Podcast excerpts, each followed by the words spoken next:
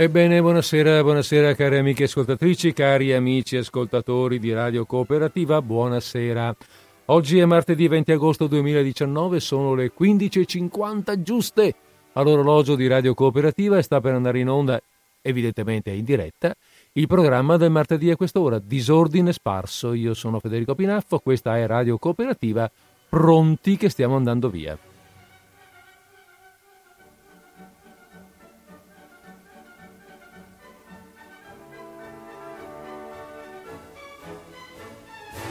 Beh, insomma, stiamo andando via, via per modo di dire, evidentemente stiamo andando via con la trasmissione, stiamo partendo con la nostra trasmissione. D'altra parte si dice partire anche per andare via, no? E, benissimo, dopo avervi informato di queste spettacolari trovate di carattere, come dire, di carattere letterario, di carattere più che altro del significato dei termini, beh, insomma, dai, veniamo a noi. Smettiamolo di dire sciocchezze e veniamo a noi. Oggi la trasmissione è in diretta e partiamo con le nostre cose, ricordando che veniamo da alcune settimane di narrazioni piuttosto lievi, ironiche se vogliamo, anche quando abbiamo parlato di fantasmi, erano pur sempre racconti che più o meno avevamo capito fin dall'inizio come sarebbero andati a finire, e cioè tutto sommato a finire bene, su via, non ci siamo spaventati troppo, vero? E poi narrazioni più ironiche che altro, e poi quei racconti lievi, addirittura le favole di Oscar Wilde la settimana scorsa. Benissimo, data la situazione, data cioè la stagione piuttosto, io vorrei mantenermi su questo piano di contenuti quantomeno, cioè di contenuti lievi, ma questa volta non troppo, diciamo, non banali, ecco, lievi ma non banali per niente, e soprattutto di qualità. La qualità cerchiamo, se possibile, almeno nei nostri autori, di non farla mancare mai, e in questo caso, beh, insomma, la scelta penso che sia effettivamente di qualità, sì, perché l'autore che vi voglio proporre oggi, da oggi e complessivamente per un paio di incontri, è Fedor Dostoevskij. Però ve lo propongo attraverso un racconto giovanile, un racconto non lunghissimo, un racconto lungo ma non lunghissimo, Le notti bianche, racconto giovanile, era scritto attorno ai 25 anni. Lo premetto questo perché Dostoevskij in realtà è uno dei più grandi romanzieri e pensatori russi di tutti i tempi, come sappiamo tutti. È uno scrittore, se andiamo in cerca delle sue opere maggiori, sicuramente è uno scrittore, come dire, arduo, molto complesso e profondo. Profondo, qua mi viene da fare una battuta, no? Una battuta scherzosa, ma non troppo se vogliamo, su questo aggettivo qui, profondo. Ricordando che il romanzo che darà il via poi alla seconda fase della sua letteratura, quella considerata luciferina, comunque quella più intensa, si intitola proprio Memorie dal sottosuolo, più profondo di così. In realtà però capiamoci, il sottosuolo di cui parla Dostoevskij è la profondità dell'interiorità dell'uomo, un'interiorità che lui vede, immagina, in continua, perenne lotta con la maschera esteriore. Un'interiorità ribelle, fuorilegge, che spinge all'odio, alla prevaricazione, in contrasto con quelle che sono invece le regole del vivere in società, le regole del quieto vivere e anche, se vogliamo, dell'ipocrisia del quieto vivere. Però comunque procediamo un attimo con ordine, perché qui stiamo andando un po' troppo avanti, abbiamo buttato l'anima oltre l'ostacolo.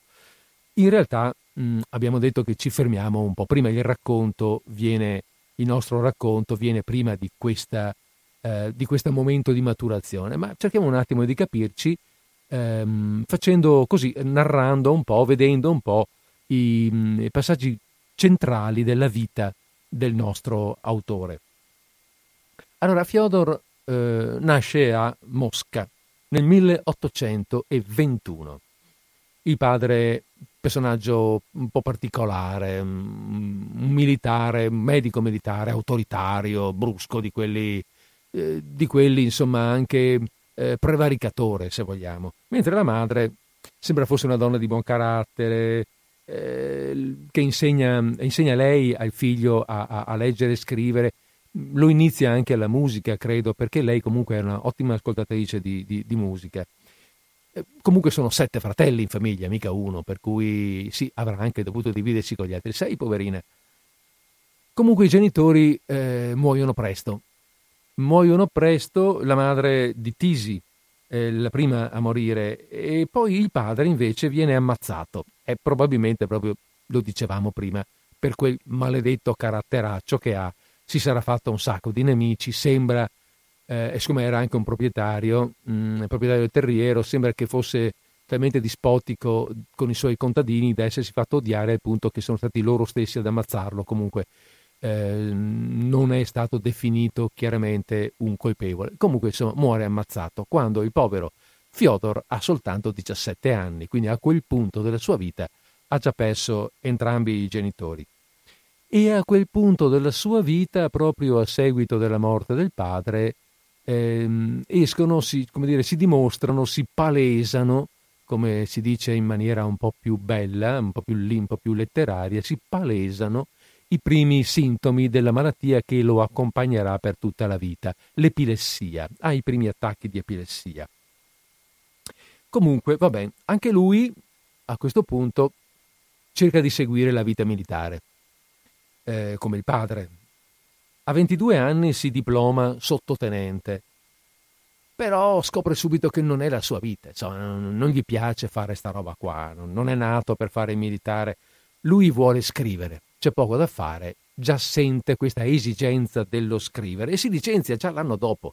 A 23 anni lui è già licenziato, avrebbe la possibilità di una carriera quantomeno sicura, niente da fare, si licenzia perché vuole scrivere, rischiando la povertà per seguire la sua strada, perché non è che abbia un mestiere per le mani.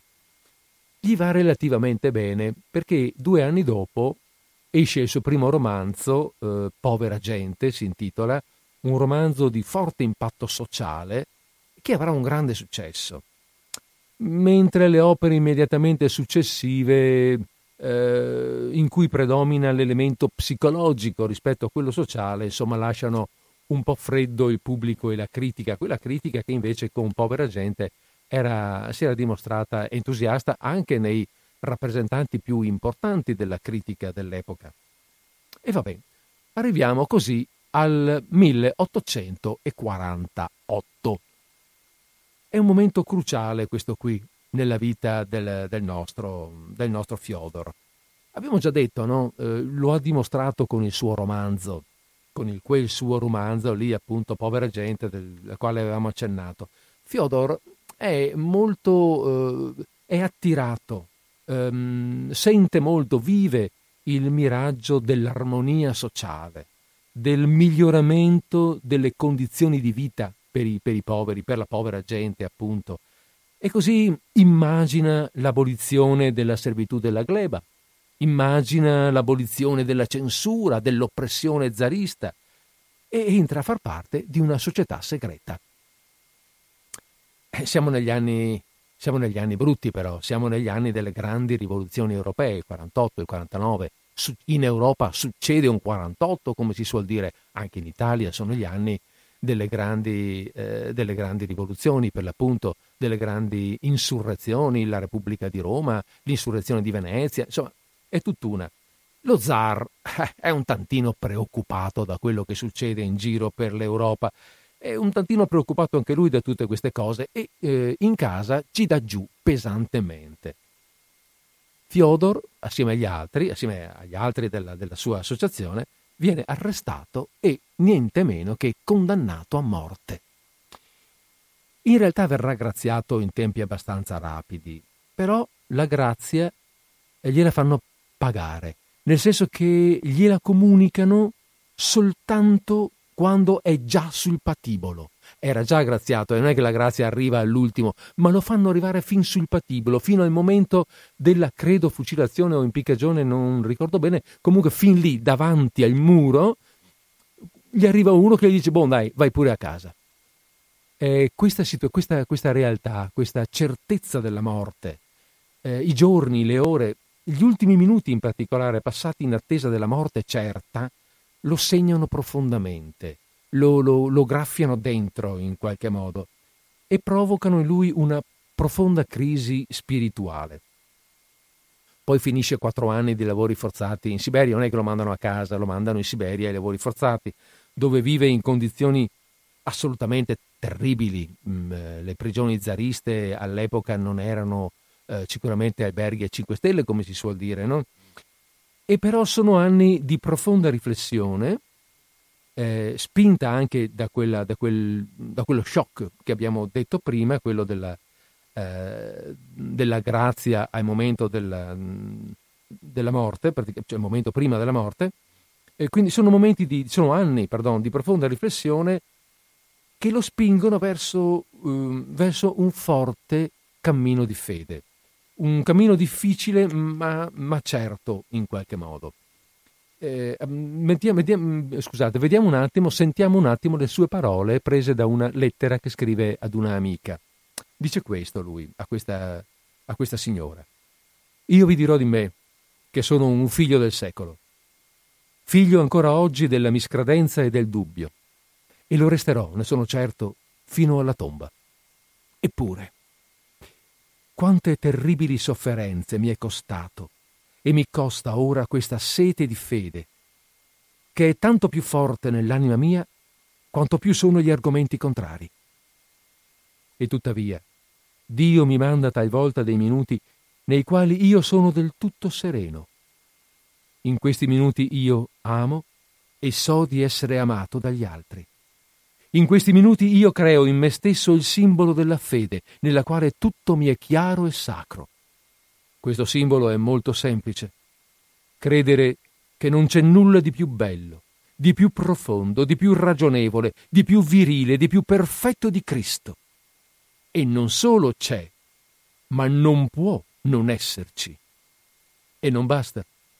Se qualcuno mi dimostrasse che Cristo è fuori dalla verità ed effettivamente risultasse che la verità è fuori da Cristo, io preferirei restare con Cristo piuttosto che con la verità". Quindi, insomma, è un sentimento molto forte, molto convinto, ed entra nella fede ortodossa. In realtà sarà sempre nemico, fra l'altro, no, chiariamolo, della religione cattolica. Comunque, vabbè, insomma, è sempre nella religione cristiana è il suo percorso. E da questo momento anche c'è la maturazione, c'è il secondo momento appunto della sua letteratura, no? La sua maturazione come uomo e come scrittore. È da questo momento che cominciano a uscire i grandi romanzi: Umiliati e offesi, L'idiota, Delitto e castigo, I fratelli Karamazov, eccetera. Ecco, ma noi però abbiamo detto ci fermiamo un po' prima di questo secondo momento più contrastato, più difficile, molto, molto, molto controverso, in cui lui esprime delle situazioni controverse. L'uomo che lui racconta è un uomo controverso. Noi diciamo ci fermiamo un po' prima, perché il racconto, questo racconto lungo dal quale abbiamo detto che prendiamo le nostre letture, è precedente all'arresto, è precedente a questo, al momento di maturazione forzata. È del periodo giovanile di Dostoevskij, immediatamente subito quel romanzo lì che abbiamo detto, La povera gente, e fa parte di quei racconti che tutto sommato la critica dell'epoca non curò moltissimo.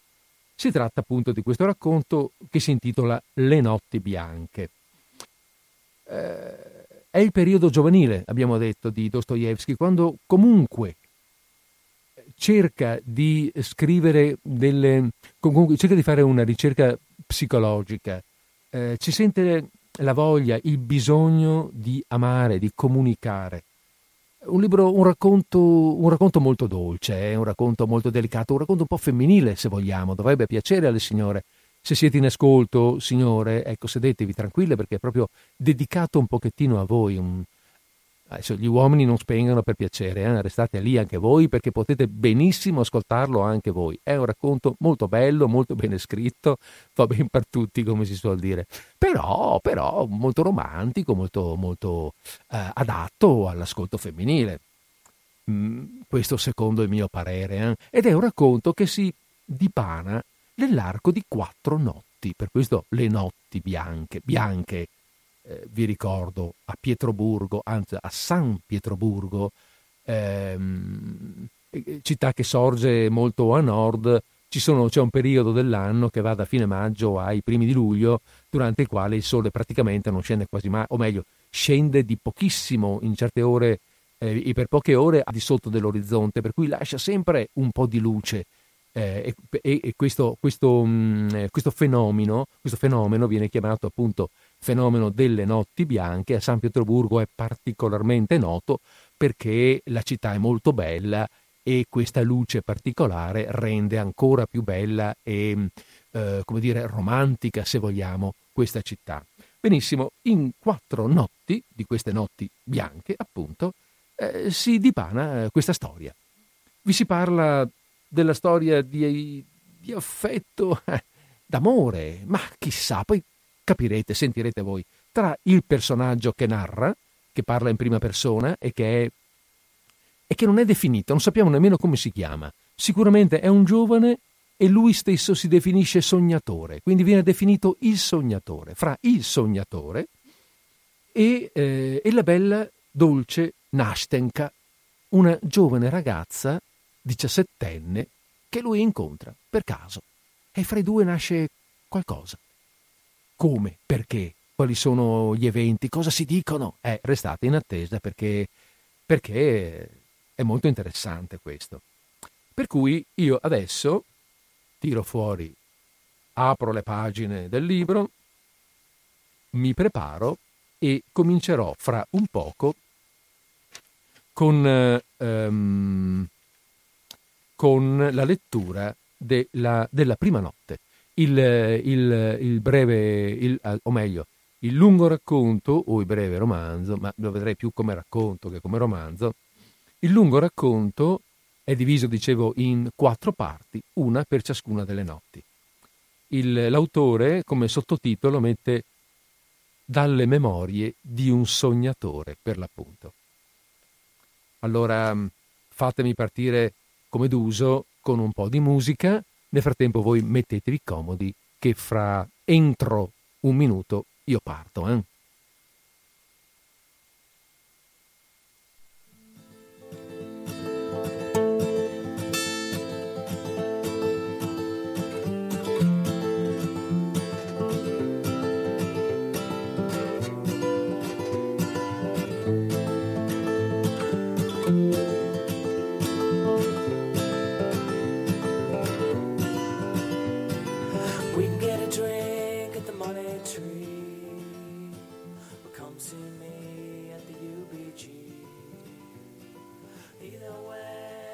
Dalle notti bianche di Fedor Dostoevskij.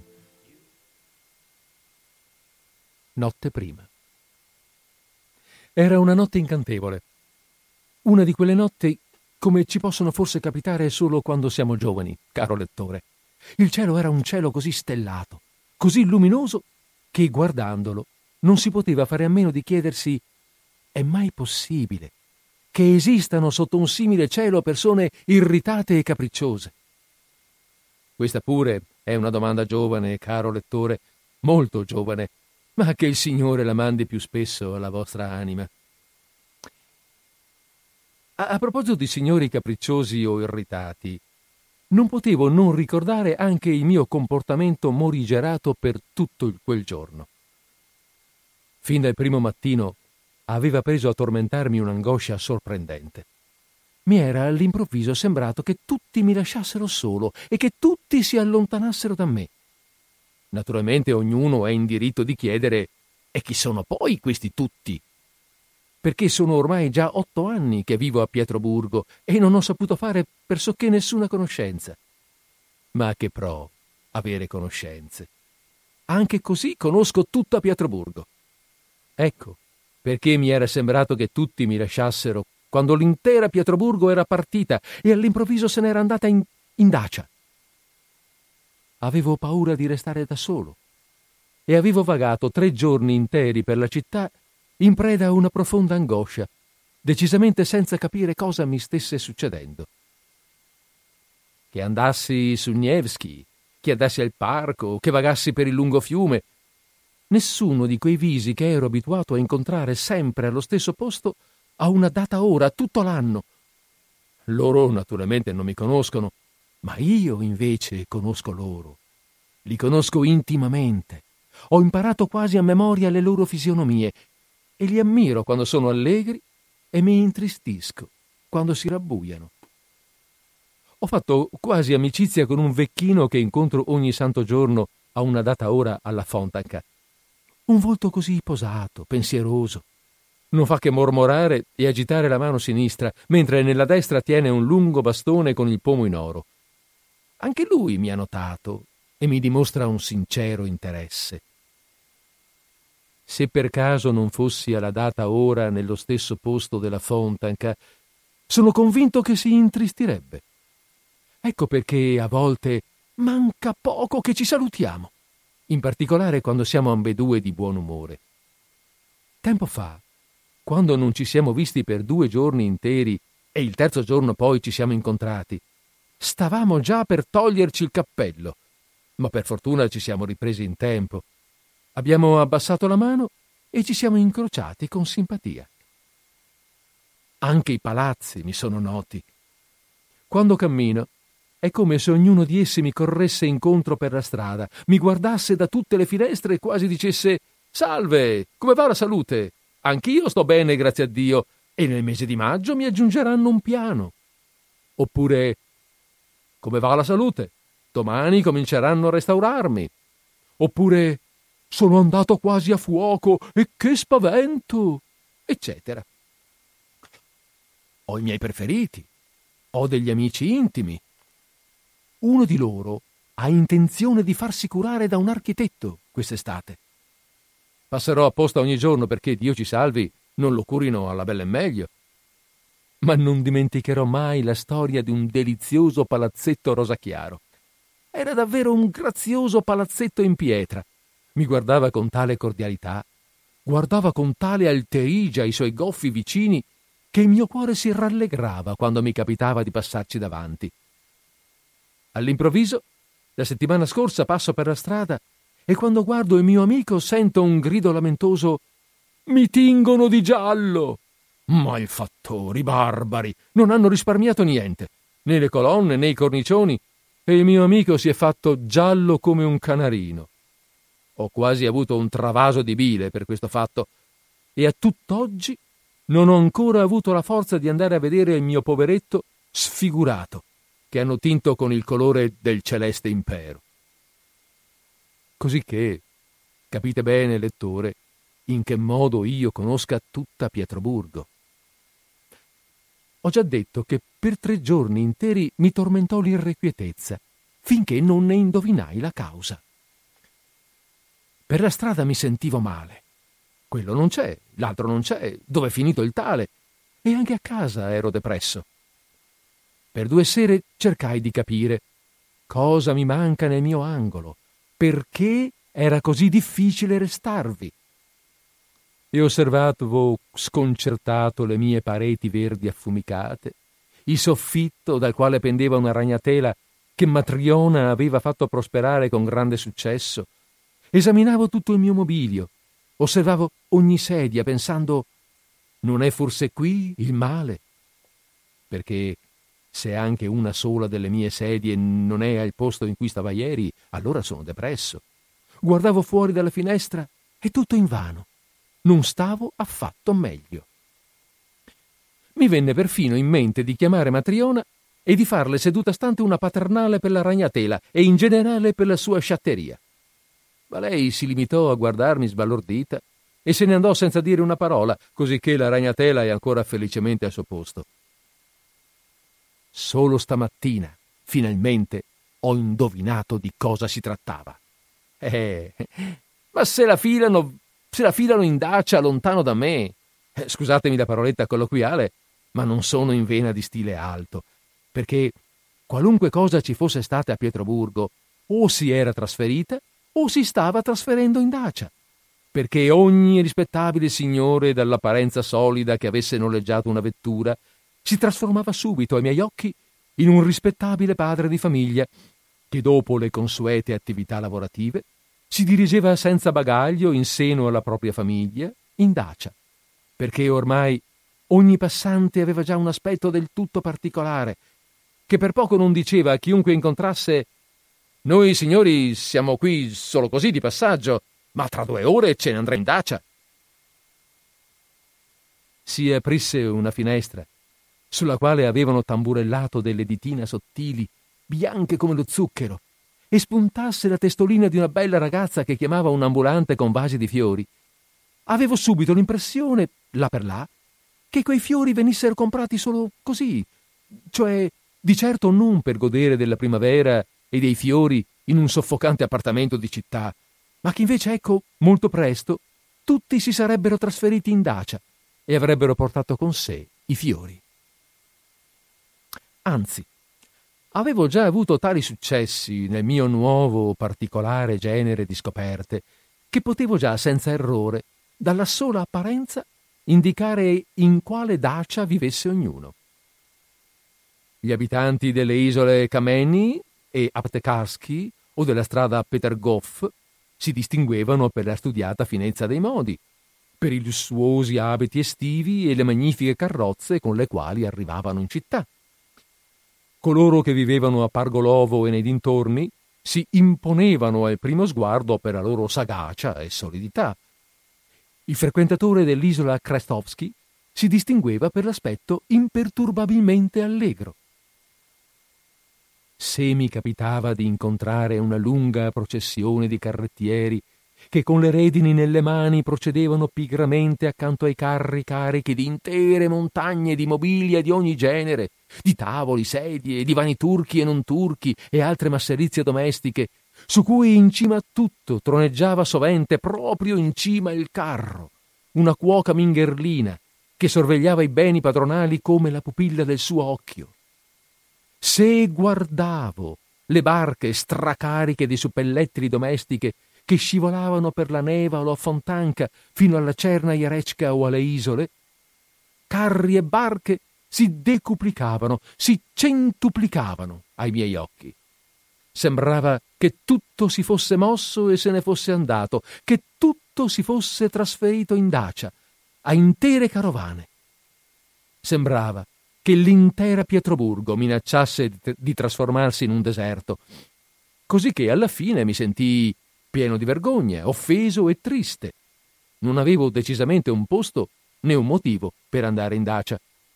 Ero pronto ad andarmene con ogni carro, a partire con ogni signore di aspetto rispettabile che avesse noleggiato una vettura, ma nessuno, assolutamente nessuno, mi aveva invitato.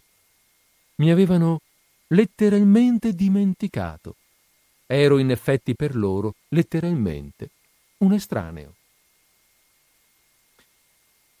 Camminai molto e a lungo, tanto che ebbi ampiamente modo, secondo mia abitudine, di dimenticare dove fossi, quando all'improvviso mi trovai alle porte della città. In un attimo mi sentii allegro e mi incamminai oltre la barriera. Camminai tra prati e campi seminati. Non provavo stanchezza, ma sentivo solo con tutto il mio essere che un peso stava cadendo dalla mia anima. Tutti i passanti mi guardavano con tale cordialità che davvero mancava poco mi salutassero. Tutti erano così felici per qualcosa, tutti quanti fumavano sigari. Anch'io ero felice, come ancora non mi era mai successo.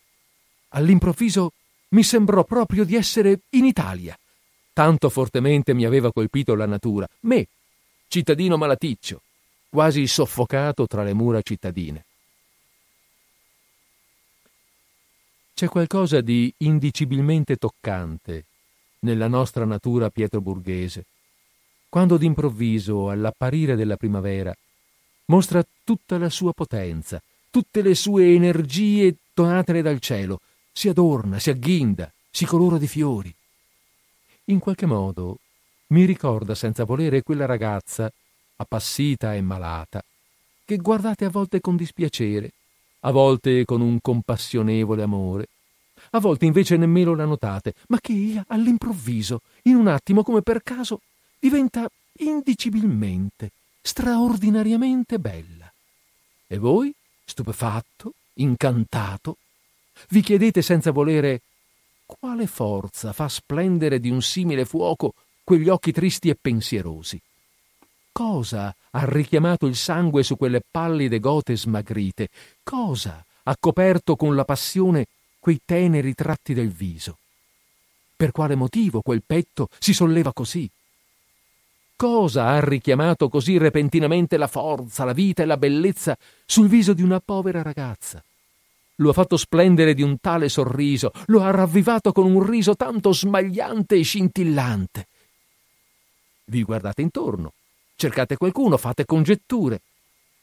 Ma l'attimo passa e forse il giorno seguente incontrerete di nuovo lo stesso sguardo pensieroso e distratto di prima, lo stesso volto pallido, la stessa mansuetudine e timidezza nei movimenti e persino il pentimento, perfino le tracce di un'angoscia mortale e del dispetto per il momentaneo fervore.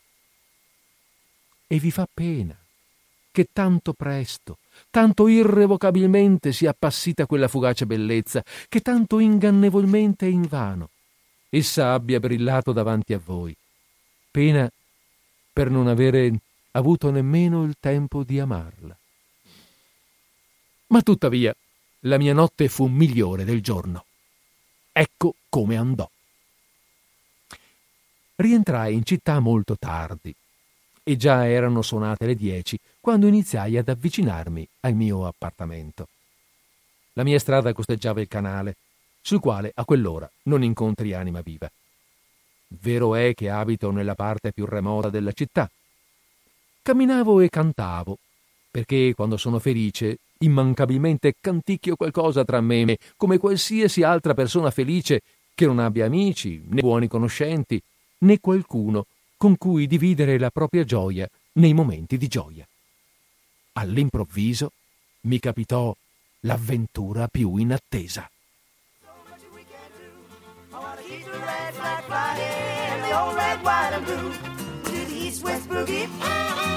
East-West boogie at the Berlin Wall. We'll do the East-West boogie.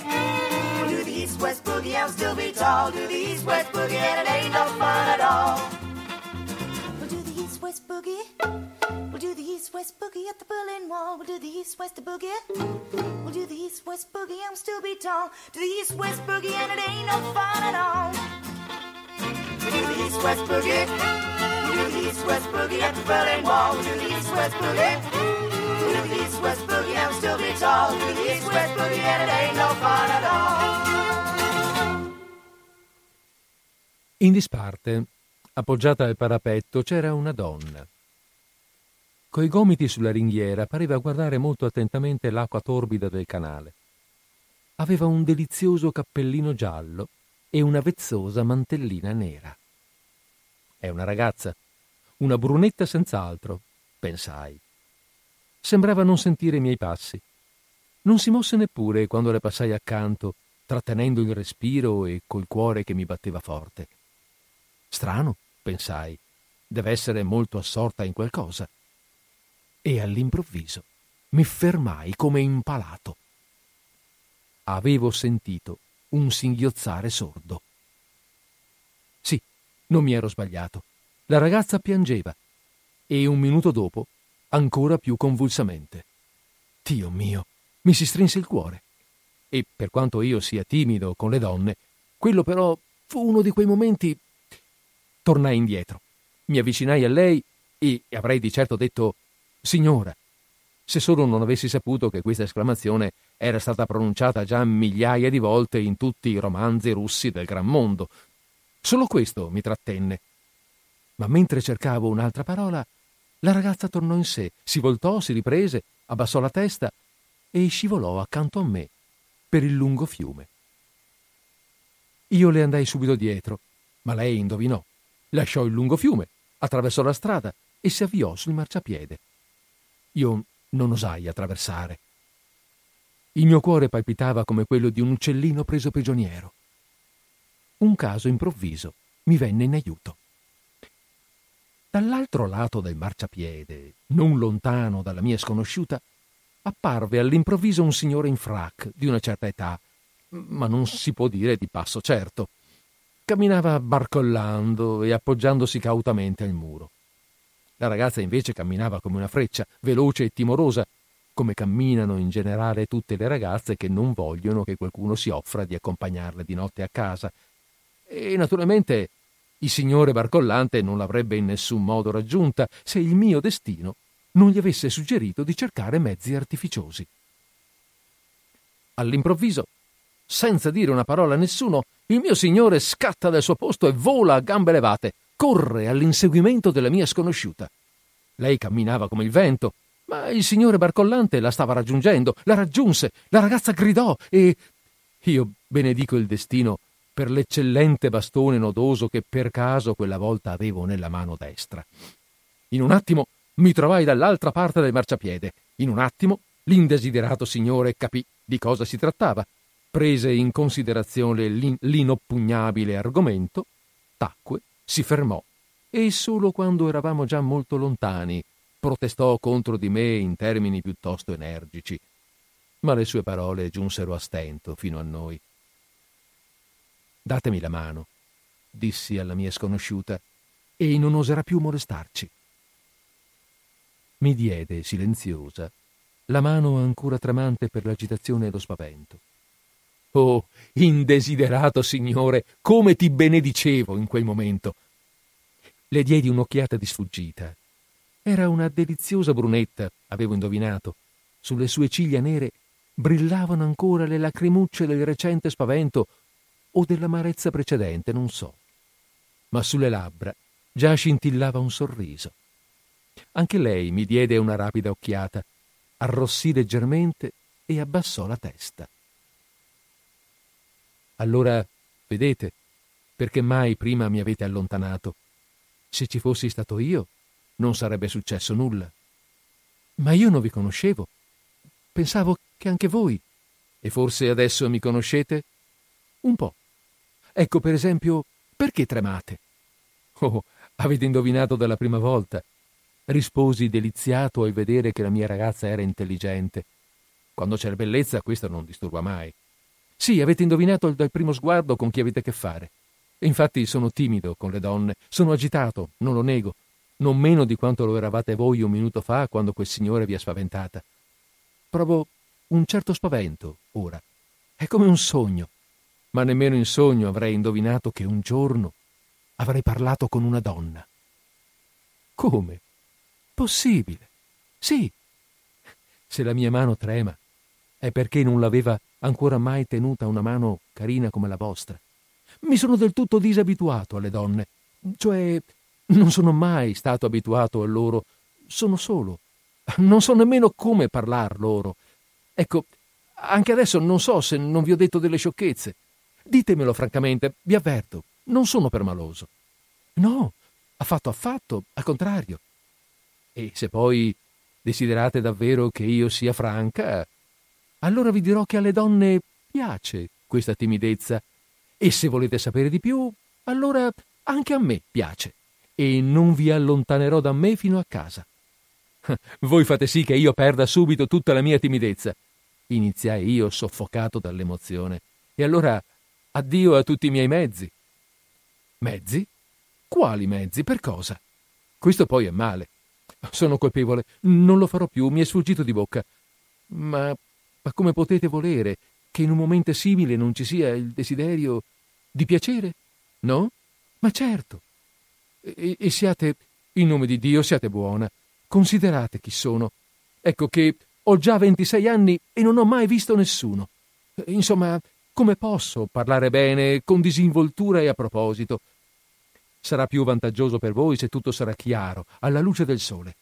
Io non so tacere, quando in me è il cuore a parlare. Insomma, ma fa lo stesso. Credete, nessuna donna, mai, nessuna conoscenza. E non faccio che sognare, ogni giorno, che alla fine, chissà quando, incontrerò qualcuno. Ah, se sapeste quante volte sono stato innamorato in questo modo. Ma come dunque? Di chi? Ma di nessuno, di un ideale, di colei che mi appare in sogno.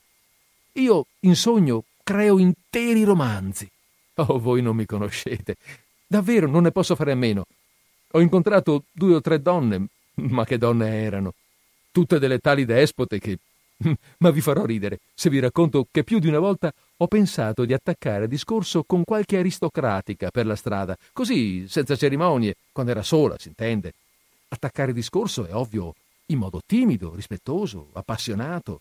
Dire che sarei morto da solo, che non mi allontanasse, che non avevo mezzo di conoscere nessuna donna. Farle capire che è perfino nei doveri di una donna non respingere la timida preghiera di una persona tanto infelice come me, che in definitiva tutto quel che desidero consiste in questo, che mi dica 2 qualsiasi parole fraterne con sincerità, non mi allontani dal primo passo, mi creda sulla parola, ascolti ciò che dirò, mi derida magari, ma mi dia una speranza, mi dica 2 parole, solo 2 parole, poi non ci incontrassimo pure mai più. Ma voi ridete, del resto sto parlando per questo. Non vi offendete. Rido del fatto che voi stesso siete vostro nemico, e se aveste tentato avreste forse avuto successo, sebbene la cosa fosse per la strada. Quanto più è semplice, tanto è meglio. Nessuna donna buona, se solo non è sciocca o non è particolarmente in collera con qualcuno in quel momento, si sarebbe decisa a mandarvi via senza quelle 2 parole che voi implorate tanto timidamente. Del resto, che dico, è naturale. Vi avrebbe preso per un pazzo. Io giudicavo su di me. Ne so molto io di gente che c'è al mondo. Oh, vi ringrazio, mi misi a gridare. Voi non sapete cosa avete fatto ora per me. Bene, bene. Ma ditemi, perché avete pensato che io ero la donna con cui... Beh, che voi avete ritenuto degna di attenzione, di amicizia. Insomma, non una despota, come dite voi. Perché vi siete deciso ad avvicinarmi? Perché? Perché? Ma eravate da sola. Quel signore era troppo audace. Di notte. Convenite a voi stessa che era un dovere. No. Ancora prima, là, dall'altra parte. Perché volevate avvicinarmi, no? Là, dall'altra parte. Ma io davvero non so cosa rispondere. Ho paura. Sapete... Oggi sono stato felice. Camminavo, cantavo. Sono stato fuori città. Non avevo ancora mai avuto dei momenti tanto felici. Voi, forse mi è sembrato... Insomma, scusatemi se ve lo ricordo. Mi è sembrato che voi piangeste e io non ho potuto sentirlo. Mi si è stretto il cuore. Oh, Dio mio. Insomma, è mai possibile che io non possa essere un po' triste per voi? È mai possibile che sia un peccato provare per voi una fraterna compassione? Scusate, ho detto compassione, ma sì, in una parola, potevo forse offendervi, perché senza volere mi era venuto in mente di avvicinarvi. Fermatevi, basta, non parlate, disse la ragazza abbassando la testa, stringendomi la mano. È colpa mia, ho tirato fuori io l'argomento, ma sono felice di non essermi sbagliata su di voi. Ma eccomi già a casa. Devo andare di qua nel vicolo, sono 2 passi. Addio, vi ringrazio. È mai possibile? È possibile che non ci rivedremo mai più. È possibile che finisca tutto qui. Vedete, disse ridendo la ragazza, all'inizio volevate solo 2 parole. Ora invece, ma del resto non vi dico nulla. Forse ci incontreremo. Verrò qui domani, dissi io. Oh, scusatemi, vi chiedo già... Oh, sì, siete impaziente. Volete quasi... Ascoltate. La interruppi. Scusate se vi dico nuovamente una cosa del genere, ma ecco, io non posso non venire qui domani. Sono un sognatore. Ho una vita reale talmente limitata che mi capitano momenti come questo, come adesso, tanto di rado, che non posso non ripercorrere questi momenti nei miei sogni. Sognerò di voi l'intera notte, l'intera settimana, tutto l'anno. Verrò immancabilmente qui, domani, proprio qui, in questo stesso punto, proprio a quest'ora. e sarò felice ricordando il giorno passato. Questo posto mi è già caro. Ho già 2 o 3 posti di questo tipo a Pietroburgo. Ho perfino pianto una volta nel ricordare, come voi. Chissà, forse anche voi 10 minuti fa piangevate nel ricordare. Ma scusatemi, mi distraggo nuovamente. Voi forse un giorno siete stata particolarmente felice qui. Bene, disse la ragazza. Magari verrò qui domani, sempre alle 10. Vedete, vedo che ormai non posso più impedirvi di... Ecco come sta la faccenda. Io devo essere qui. Non pensiate che vi stia dando un appuntamento. Vi avverto che devo essere qui per motivi miei. Ma ecco, ve lo dico francamente, non sarà nulla se verrete anche voi. In primo luogo, potrebbero esserci altre spiacevolezze come oggi, ma a parte questo, insomma, avrei semplicemente voglia di vedervi, per dirvi 2 parole. Però vedete, non mi giudicherete male ora. Non pensiate che dia appuntamenti con tanta facilità. Non l'avrei nemmeno dato se... Ma che resti un mio segreto. Però, anzitutto, un patto. Parlate, dite, tutto prima, acconsento a tutto, sono pronto a tutto. Gridai io esaltato. Rispondo di me, sarò ubbidiente, rispettoso. Mi conoscete. Proprio perché vi conosco, vi invito domani, disse ridendo la ragazza. Vi conosco perfettamente, ma badate, venite a una condizione. In primo luogo, ma siate buono, fate quel che vi chiedo, vedete, vi parlo con franchezza. Non vi innamorate di me. Non si deve, vi assicuro. All'amicizia sono pronta, eccovi la mia mano, ma non dovete innamorarvi, per favore. Ve lo giuro, gridai afferrandole la manina. Bada, basta, non giurate. So bene che siete capaci di prendere fuoco come la polvere da sparo. Non mi giudicate male se vi parlo così. Se sapeste, anch'io non ho nessuno con cui poter scambiare una parola, a cui chiedere consiglio. Naturalmente non è per strada che vanno cercati i consiglieri, ma voi siete un'eccezione. Vi conosco come se fossimo amici da 20 anni. Non è vero che non mi tradirete? Vedrete, ma non so come sopravviverò le prossime 24 ore. Dormite sodo, buonanotte, e ricordate che mi fido già di voi. Ma voi l'avete detto tanto bene poco fa. È mai possibile dare conto di ogni sentimento, perfino di una simpatia fraterna. Sapete, era stato detto tanto bene che mi è balenata subito l'idea di confidarmi con voi. In nome di Dio, ma su cosa? Cosa? A domani. Che rimanga un segreto fino ad allora. Tanto meglio per voi. Almeno da lontano vi parrà un romanzo. Forse ve lo dirò domani e forse no. Prima parlerò ancora un po' con voi. Ci conosceremo meglio. Oh, e io domani vi racconterò tutto di me. Ma cosa succede? Un vero miracolo si sta compiendo in me. Dove sono, Dio mio?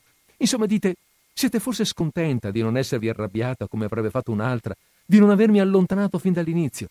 2 minuti e mi avete reso felice per sempre. Sì, felice. Chissà, forse mi avete riconciliato con me stesso. Avete risolto i miei dubbi. Forse mi capitano momenti tali. Insomma, ma vi racconterò tutto domani. Saprete tutto. Bene, accetto. Comincerete voi. D'accordo. Arrivederci. E ci separammo. Camminai tutta la notte. Non potevo decidermi a tornare a casa. Ero così felice. A domani. Je ne veux pas être une madone qu'on enferme dans l'oubli. Je veux qu'on me chante, qu'on me fredonne jusqu'à l'insomnie. Ils seront tous à mes pieds, la tête tour à tour noyée. Je veux pas qu'on m'enterre sur terre. Avec mes étoiles, j'espère. Belle comme état. Même si Peggy n'est plus là, elle a Minna, tout comme moi. Questa è la prima sera. E poi viene la sera dopo, no? Notte seconda. Di questa notte seconda la riassumiamo, ce la raccontiamo un pochettino così a stralci, leggendo qualcosa a stralcio. Insomma, questi due si sono incontrati, si sono trovati, hanno simpatizzato subito, sono simpatici anche a noi. L'autore ce li presenta come due ragazzi, due giovani molto molto simpatici. Ad altri tempi, per carità, siamo nel 1800 e vediamo un po', lui è nato nel 21, siamo verso il 46-47. Mamma mia, 200 anni fa quasi. Però sono simpatici, ci piacciono. La sera dopo si rincontrano, è la notte seconda. Si rincontrano e così veniamo a sapere che lei si chiama Nastenka. Lei si presenta subito così, Nastenka. Nastenka in realtà è un vezzeggiativo di Nashta, che a sua volta è diminutivo di Anastasia. Cioè, per dire, lei si presenta subito in maniera molto colloquiale, confidenziale, ecco. La dà è proprio il vezzeggiativo, quello col quale sicuramente sarà chiamata a casa dalla nonna, perché lei vive con la nonna. E anche lui, allora lei si presenta un pochettino e anche lui si presenta. Lui si presenta definendosi un sognatore. E non sapremo, lui non dice il suo nome. Non sapremo mai il suo nome. Nonostante l'autopresentazione sia piuttosto lunga, noi le leggiamo un pezzettino. Lui si presenta descrivendo il suo atteggiamento verso la vita. E siccome è un sognatore, lo sentiremo, un pochettino se ne vergogna, per cui lo fa in terza persona e dice tu fai queste cose, fai quell'altro, vai in quel posto lì, allora succede che... Insomma, non dice io, dice... parla per interposta persona quasi, un pochettino si vergogna, ecco, di dire sono così fuori dal mondo, fuori di testa. E vabbè, leggo questo stralcio di questa presentazione. Ad un certo momento lui nomina, fa dei nomi, uno dietro l'altro in fila, sono 2 o 3 righe piene di nomi. Ecco, non stiamo qui a fermarci ad ognuno a dire chi sono questi personaggi, sono semplicemente quasi tutti nomi di eroi ed eroine da romanzo, nei quali appunto il nostro sognatore si identifica, con i quali lui condivide in certo modo la sua vita. Allora lui si descrive, dice, e a un certo momento questo personaggio che appunto è il sognatore entra in casa e nella cameretta regna il silenzio. La solitudine e l'indolenza carezzano l'immaginazione. Essa si infiamma leggermente inizia a bollire, come l'acqua nella caffettiera della vecchia Matriona, che si affaccenda quietamente nella cucina lì accanto preparando il suo caffè. Ecco che essa è già interrotta da leggeri bagliori, ecco che già anche il libro, preso senza scopo e a caso, cade dalle mani del mio sognatore, arrivato nemmeno alla terza pagina. La sua immaginazione è nuovamente eccitata, risvegliata, e all'improvviso ancora un mondo nuovo, una nuova incantevole vita è balenata davanti a lui nella sua splendida prospettiva. Un nuovo sogno, una nuova felicità, una nuova dose di veleno raffinato e lussurioso. Oh, che ha a che fare con la nostra vita reale. Al suo sguardo corrotto, Nastenka, noi due viviamo così pigramente, lentamente, indolentemente. Al suo sguardo, noi tutti siamo così scontenti del nostro destino, soffriamo talmente della nostra vita.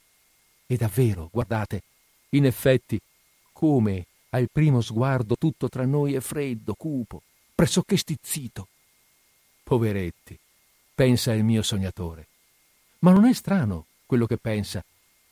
Guardate quelle magiche visioni che tanto incantevolmente, tanto capricciosamente, tanto illimitatamente e ampiamente si formano davanti a lui in un quadro tanto magico e animato, dove in primo piano, personaggio principale, è ovvio ormai, c'è lui, il nostro sognatore con la sua preziosa persona. Guardate quali svariate avventure, quale infinito sciame di esaltanti fantasticherie. Voi forse chiedete cosa sogna? A che pro chiederlo? Ma tutto! Il ruolo del poeta, dapprima misconosciuto e poi incoronato, l'amicizia con Hoffman, la notte di San Bartolomeo, Diana Vernon, un ruolo eroico durante la presa di Kazan da parte di Ivan Vassilievich, Clara Mowbray, Effie Deans, il concilio dei prelati e davanti a loro Hus, l'insurrezione dei morti in Robert, ricordate la musica? Odora di cimitero, Minna e Brenda, la battaglia sulla Beresina, la lettura di un poema della contessa V.D., Danton, Cleopatra e i suoi amanti, la casetta colonna, il proprio angoletto e accanto una cara creatura che vi ascolta in una sera d'inverno con la boccuccia e gli occhietti spalancati, come voi ora state ascoltando me, mio piccolo angioletto. No, Nastenka, cosa può trovare questo voluttuoso indolente in quella vita alla quale io e voi aneliamo? Pensa che sia una povera, penosa vita, non prevedendo che anche per lui forse un giorno batterà l'ora funesta, quando per un solo giorno di quella penosa vita darà tutti i suoi anni di fantasticherie. E inoltre non per la gioia, non per la felicità li darà, e non vorrà neanche scegliere in quell'ora di tristezza, di pentimento e di non repressa amarezza. Ma finché ancora non è arrivato questo terribile momento, non desidera nulla, perché è superiore ai desideri, perché ha tutto, perché è satollo, perché è lui stesso l'artefice della sua vita e se la crea ogni ora, secondo una nuova volontà. E si materializza tanto facilmente, tanto naturalmente questo fiabesco monto di fantasia, come se davvero tutto ciò non fosse una visione. È veramente pronto a credere in quel momento che tutta quella vita non sia l'eccitazione del sentimento, non sia un miraggio, non un inganno della fantasia, ma che ciò sia effettivamente reale, vero, autentico. Perché mai, Nastenka, dite, perché mai in simili momenti l'animo si affanna? Perché mai, per un qualche incantesimo, secondo una qualche volontà sconosciuta, il polso si accelera, le lacrime zampillano dagli occhi del sognatore, ardono le sue gote pallide e umide e tutto il suo essere si riempie di una gioia tanto irresistibile? Perché mai intere notti insonni passano come un solo istante, in una allegria e felicità inesauribili? E quando l'aurora splende col suo raggio rosa dalla finestra e l'alba rischiara la teta camera con la sua incerta luce fantastica come da noi a Pietroburgo, il nostro sognatore, estenuato, sfinito, si butta sul letto e si addormenta ansioso per l'estasi del suo spirito malato e turbato e con una pena tanto dolce ed estenuante nel cuore. Sì, Nastenka, puoi sbagliarti e senza volere credere dal di fuori che una vera, autentica passione agiti la sua anima. Credere senza volere che ci sia qualcosa di vivo, di palpabile, nelle sue incorporee visioni. E quale inganno! Ecco per esempio l'amore è sceso nel suo petto con tutta la sua inesauribile gioia, con i suoi tormenti estenuanti. Dategli solo un'occhiata e convincetevi. Voi forse credete, guardandolo, cara Nastenka, che davvero non abbia mai conosciuto colei che ha tanto amato nei suoi sogni ossessivi? Possibile che l'abbia solo vista nelle sue seducenti fantasie e gli sia apparsa solo in sogno in quella passione. Non hanno forse davvero passato molti anni della loro vita mano nella mano, soli, a due, mettendo da parte tutto il mondo e unendo ognuno il proprio mondo, la propria vita con quella del compagno? Non è forse lei che a tarda ora, quando è giunto il momento della separazione, non è forse lei che si è stesa singhiozzando amareggiata sul petto di lui, senza sentire la tempesta che si scatenava sotto un cielo lugubre, senza sentire il vento che strappava e portava via le lacrime dalle sue ciglia nere? È stato forse tutto un sogno? Rispondiamo noi: sì, tutte queste romanticherie, tutti questi sogni, questo parlare un po' aulico, un po' alto, tutta questa retorica non è altro che sogno. Questi amori che lui immagina sono solo un sogno. Lui si innamora di donne che non ha mai visto, non ha mai conosciuto, forse ne ha vista una per la strada e si innamora di quella e se la porta dietro per Per, lo ha detto lui stesso, un giorno, una settimana, un anno. Questo è lui, questo è il sognatore. Tutte queste cose lui narra di sé, del suo vivere di sogni. Ma non si può vivere solo di sogno, no? Lo sa bene lui, gli succede ogni tanto di incontrare la vita reale e sa, questo è il suo dramma, sa che prima o poi dovrà affrontare la vita reale e allora, perbacco, allora sarà dura, allora sarà proprio dura. Due righe soltanto, poche righe appunto per dare questa sensazione, per capire. E allora dice, e vengono dei momenti, viene il momento in cui ti scontri con la realtà e ti chiedi, dove mai sono i tuoi sogni? E scuoti la testa, dici, come volano in fretta gli anni. E di nuovo ti chiedi, cosa hai fatto dei tuoi anni? Dove hai sepolto il tuo tempo migliore? Hai vissuto o no? Guarda, ti dici, guarda come il mondo è diventato freddo. Passeranno altri anni e con loro arriverà la tetra solitudine. Arriverà con le grucce la malferma vecchiaia e con loro l'angoscia e lo sconforto. Si farà pallido il tuo mondo fantastico, moriranno, appassiranno i tuoi sogni e cadranno come foglie ingiallite dagli alberi. Oh, Nastenka, sarà triste restare da solo, completamente da solo, e non avere nemmeno cosa rimpiangere, niente, assolutamente niente, perché tutto ciò che ho perduto, tutto ciò, era tutto un niente, uno stupido e tondo zero. Era solo un sogno. It's true you're gone, baby, I saw you leave. You got on the airplane and waved back at me.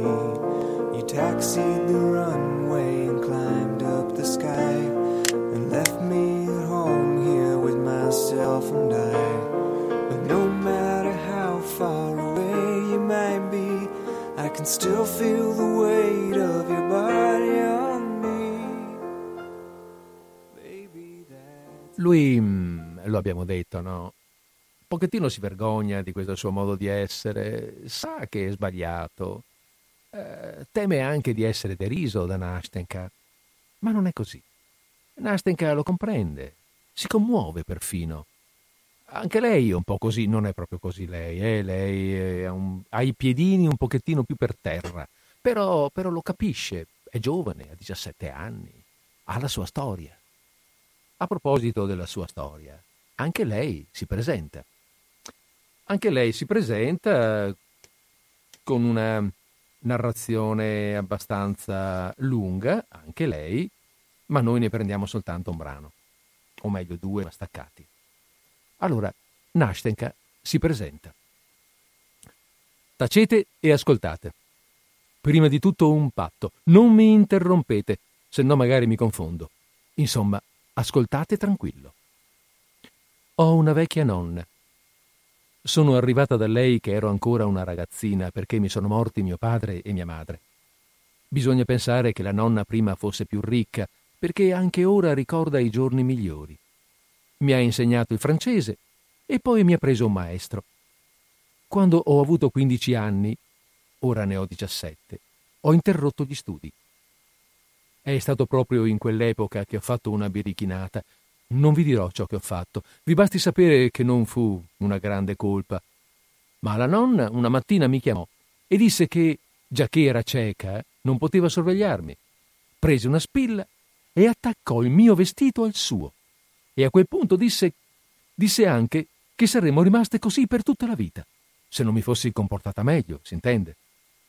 E, insomma, in un primo tempo non fu assolutamente possibile allontanarsi. E lavora, e legge, e studia, tutto accanto alla nonna. Cercai di fare la furba una volta e convinsi Fiolca a sedere al mio posto. Fiolca è la nostra domestica, è sorda. Fiolca si sedette invece mia. La nonna in quel momento si era addormentata in poltrona e io me ne andai da un'amica non lontano. Beh, andò a finire male. La nonna in mia assenza si svegliò e chiese qualcosa, pensando che io stessi ancora lì tranquilla al mio posto. Fiolca vede che la nonna chiede qualcosa, ma non sente cosa. Pensa che ti ripensa sul da fare, staccò la spilla e si mise a correre. Qui Nastenka si fermò e iniziò a ridere forte. Io mi mise a ridere insieme a lei. Subito smise. Ascoltate, non dovete ridere della nonna. Sono io che rido, perché è buffo. Che fare se la nonna è davvero così? Io comunque un po' di bene gliene voglio. Insomma, quella volta mi toccò una bella sgridata. Mi rimisero subito al mio posto e da allora no, non fu possibile muoversi. Ma già, ho dimenticato di dirvi anche che abbiamo, cioè la nonna, ha la sua casa, cioè un piccolo palazzetto in tutto 3 finestre, completamente in legno e tanto vecchio quanto la nonna. E su c'è un mezzanino, ecco che si trasferì nel nostro mezzanino un nuovo inquilino. Dunque c'era anche un vecchio inquilino? Osservai di sfuggita. Certamente c'era, rispose Nastenka, e sapeva tacere meglio di voi. A dire il vero, a stento muoveva la lingua. Era un vecchietto rinsecchito, muto, cieco, zoppo, cosicché alla fine non poté vivere in questo mondo e morì. E frattanto avevamo bisogno di un nuovo inquilino, perché non avremmo potuto vivere senza inquilino. Questo, insieme alla pensione della nonna, rappresenta quasi tutte le nostre entrate. Il nuovo inquilino, neanche a farlo apposta, era un giovane, forestiero di passaggio. Poiché non mercanteggiava, allora la nonna lo lasciò venire e poi chiede: «Allora, Nastenka, il nostro inquilino è giovane o no?» Io non volevo mentire. «Insomma, nonna», dico, «non è giovanissimo, ma non è vecchio». «Ah, è di bell'aspetto?» chiede la nonna. Di nuovo non voglio mentire. «Sì, nonna», dico, «è di bell'aspetto». E la nonna dice: «Ah, che croce, che croce! Te lo sto dicendo, cara nipote, perché tu non lo guardi troppo. Che tempi! Toh, un inquilino da niente, eppure di bell'aspetto. Una volta era diverso». La nonna è fissata con questo «una volta», e che una volta era più giovane, e che il sole una volta era più caldo, e che la panna una volta non inacidiva così in fretta, tutto una volta. Io sto seduta in silenzio e penso tra me: perché è proprio la nonna a mettermi certe idee in mente, chiedendomi se l'inquilino è bello e giovane? Ma solo così, lo pensai solo, e subito mi rimisi a contare le maglie, a fare la calza, e poi me ne scordai completamente.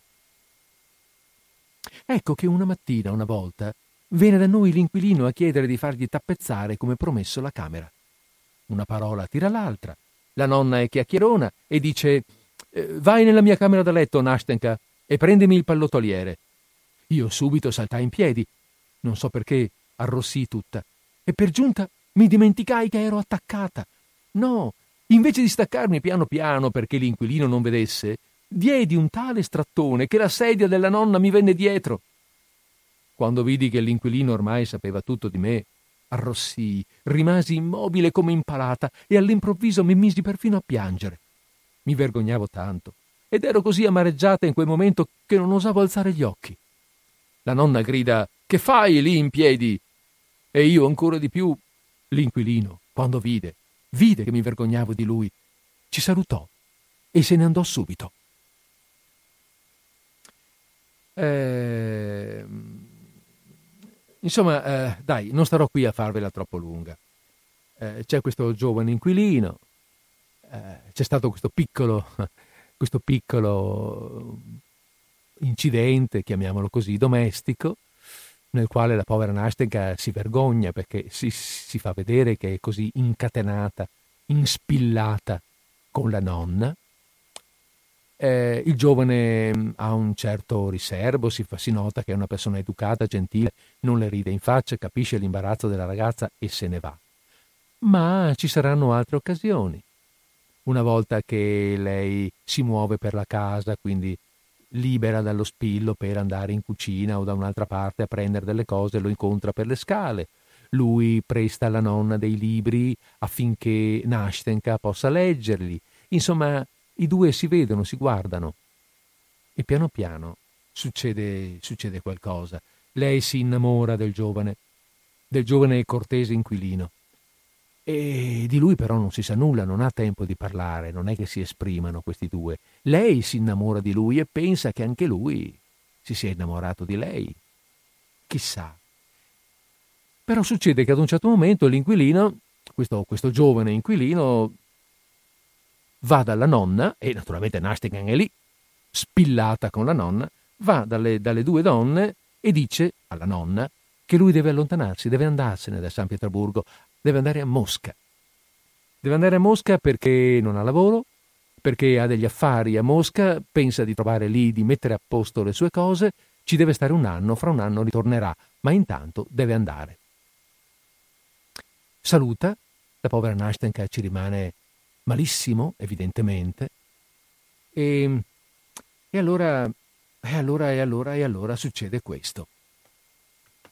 Sentite un po' cosa dice Nastenka che succede quando lui dice di voler andare a Mosca.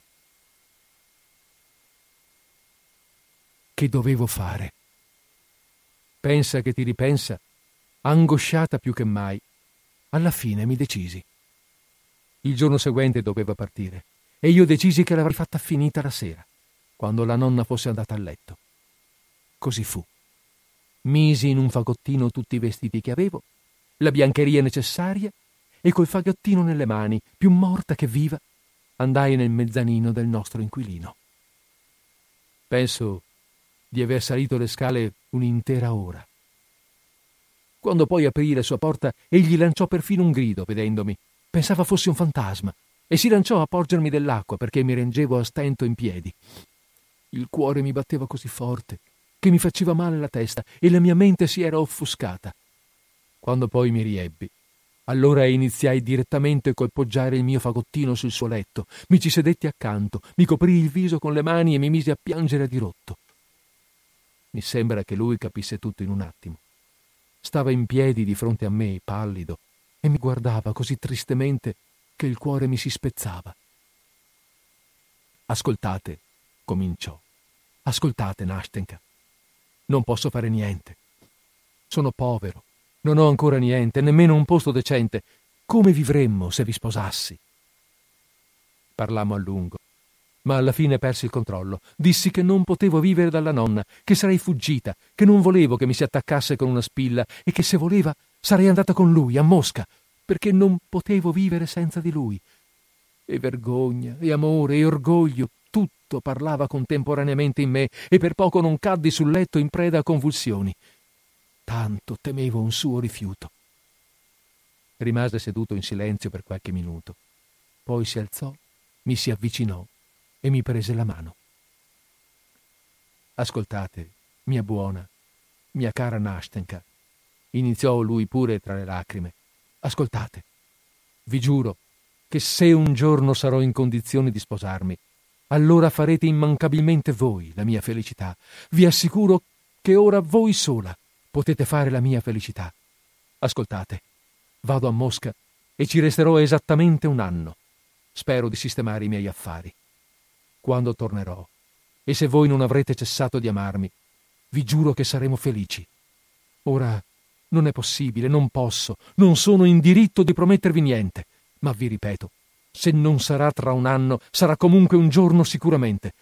S'intende, nel caso in cui non mi preferiate un altro, perché legarvi con una parola non posso e non oso. Ecco cosa mi disse. E l'indomani partì. Era stato stabilito di comune accordo di non dire alla nonna una sola parola di tutto ciò. Così volle lui. Beh, ecco che ormai la mia storia è quasi finita. È passato esattamente un anno. È arrivato. È già qui da 3 interi giorni e cosa dunque? Gridai io, impaziente di sentire la fine. E fino ad ora non si è fatto vedere, rispose Nastenka, come raccogliendo le forze. Nemmeno l'ombra di lui.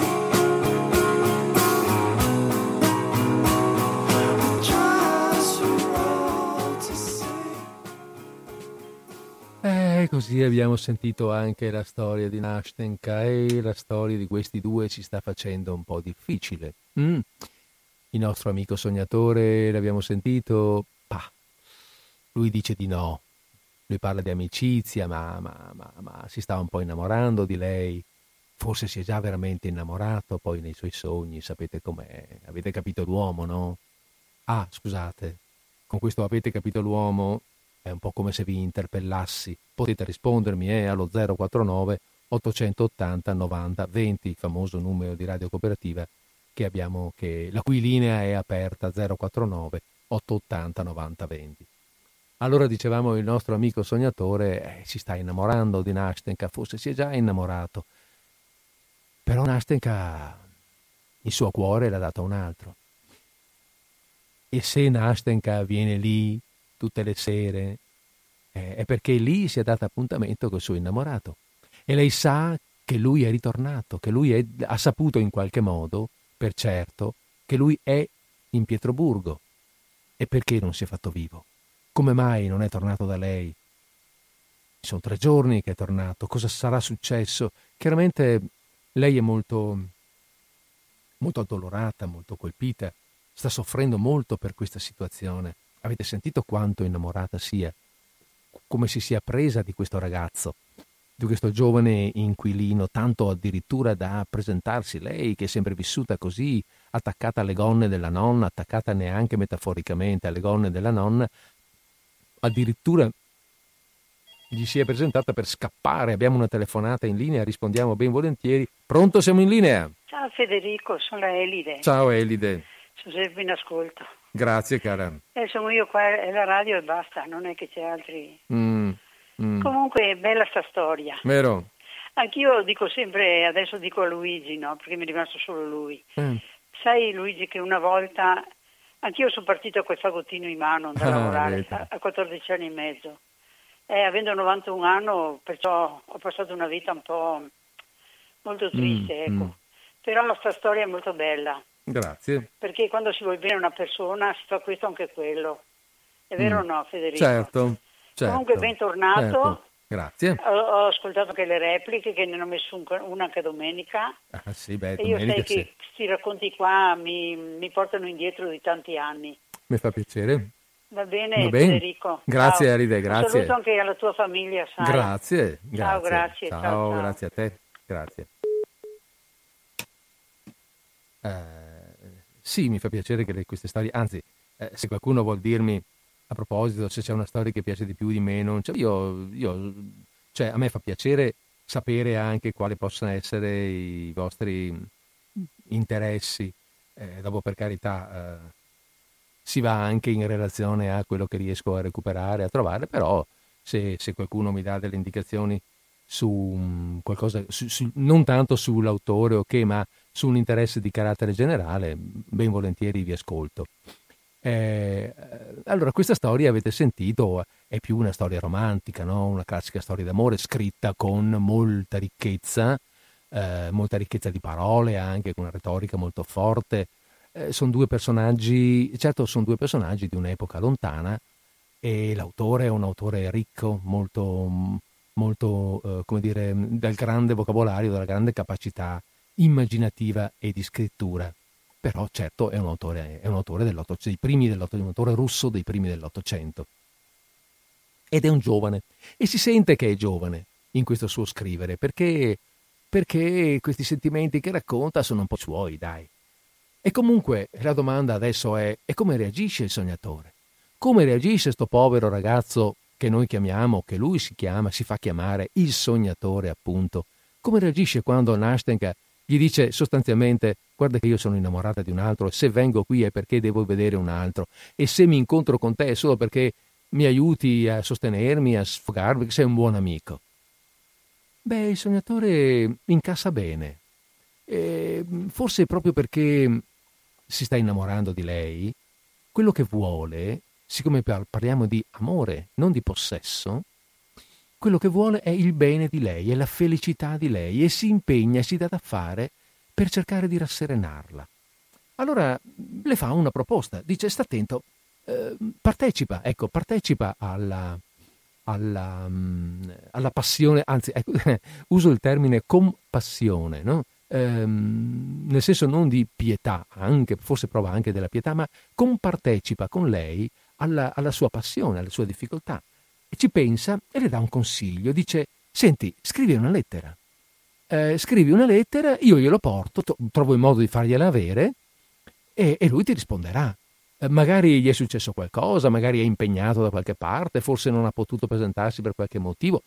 Gli mandi una lettera, se non può venire fisicamente ti risponderà. E quasi quasi gliel'ha detta questa lettera. Gli diceva: potete scrivere così, così, così, così, così, e gliel'ha detta. Lei, che gli chiedeva un consiglio, un suggerimento, è tutta felice, perché in realtà alla lettera l'aveva pensata anche lei, questa storia. Lei l'aveva già scritta la lettera, ce l'aveva in tasca, solo che non si fidava che fosse una buona idea. Voleva trovare qualcuno che le desse questo suggerimento, e di chi si può fidare ormai, se non di lui, del sognatore, che ha capito che è un'anima quasi gemella alla sua. E così lei, tutta felice, gli consegna la sua lettera, dicendo anche a chi darla, non direttamente all'innamorato, ma a una famiglia, a delle persone di fiducia, le quali la consegneranno, si faranno tramite per la consegna di questa lettera, ed eventualmente per la lettera per ricevere la lettera di risposta. E così fa. Quindi lei consegna la sua lettera al sognatore, Nastenka consegna la lettera al sognatore, e il sognatore, in questa fine della seconda notte, la lascia, i due si lasciano, lui ha la lettera con sé, la porterà e si impegna il giorno dopo ad andare presso questa famiglia, presso questa persona che farà da tramite, per recuperare la lettera di ritorno e portarla a lei, lì, lo stesso giorno, la stessa ora, la terza notte. E cosa succederà? Com'è sta storia? Come va a finire questa storia? È quasi un piccolo... no, beh, un giallo no. Però è sicuramente una storia che, da un punto di vista romantico, passionale, come storia d'amore, è una storia che coinvolge. È una storia che ci fa entrare un po' nello spirito di questi personaggi, per quanto lontani siano da noi, perché sto ragazzo che parla di sogni in questo modo, insomma, vive veramente un po' tanto, tanto nelle nuvole. Ma chi, quando è stato giovane, non ha almeno un pochettino vissuto nelle nuvole? Magari possiamo capirlo. Ecco, lui è un po' perso, un po' via di testa, ma adesso ha un momento di vita vera, pratica. Ha un momento di amore, non per le sue eroine da romanzo, ma per una donna vera. È uscito, eccolo qui, lo diceva lui prima, no? A volte si scontra con la realtà, vive un momento di realtà. Come andrà a finire? Sarà la sua uscita definitiva? Sarà uscire dal sogno per una realtà felice? Oppure non lo sappiamo, lei è innamorata di un altro, però lui è lì, l'altro non c'è, l'altro si sta comportando male, ma chissà perché. Vi lascio col cuore in sospeso, vi lascio nella piena suspense della narrazione che abbiamo intrapreso, perché la terza e la quarta notte, che sono molto, o meglio, la terza notte è piuttosto breve, la quarta è lunga più o meno come una di queste, ma la terza e la quarta notte ve le racconto martedì prossimo. La linea è aperta, questi ultimi 5 minuti li teniamo per un po' di musica, per una telefonata se c'è, e per i saluti. E allora cominciamo col un po' di musica. Scusate che me la devo anche cercare prima, l'un po' di musica, perché non è trovarla. Eccola qui. One of the Soviet socialites, I longed to dance in Yorgi Park and to share those Moscow lights. She made the flock to the Eastern Bloc. She soon had Warsaw packed. She'd be the best in Budapest, and I tell you that's a fact. Ma c'è una telefonata e ben volentieri rispondiamo. Pronto, siamo in linea. Pronto, ciao Federico, Daniela da Follina. Ciao Daniela, ben trovata. Grazie altrettanto a te, Federico. Ho ascoltato con attenzione, ti ringrazio. Grazie. Anche per oggi. E grazie ancora. Va bene. Grazie. Ciao. Buona serata. Ciao, ciao. Ciao, ciao.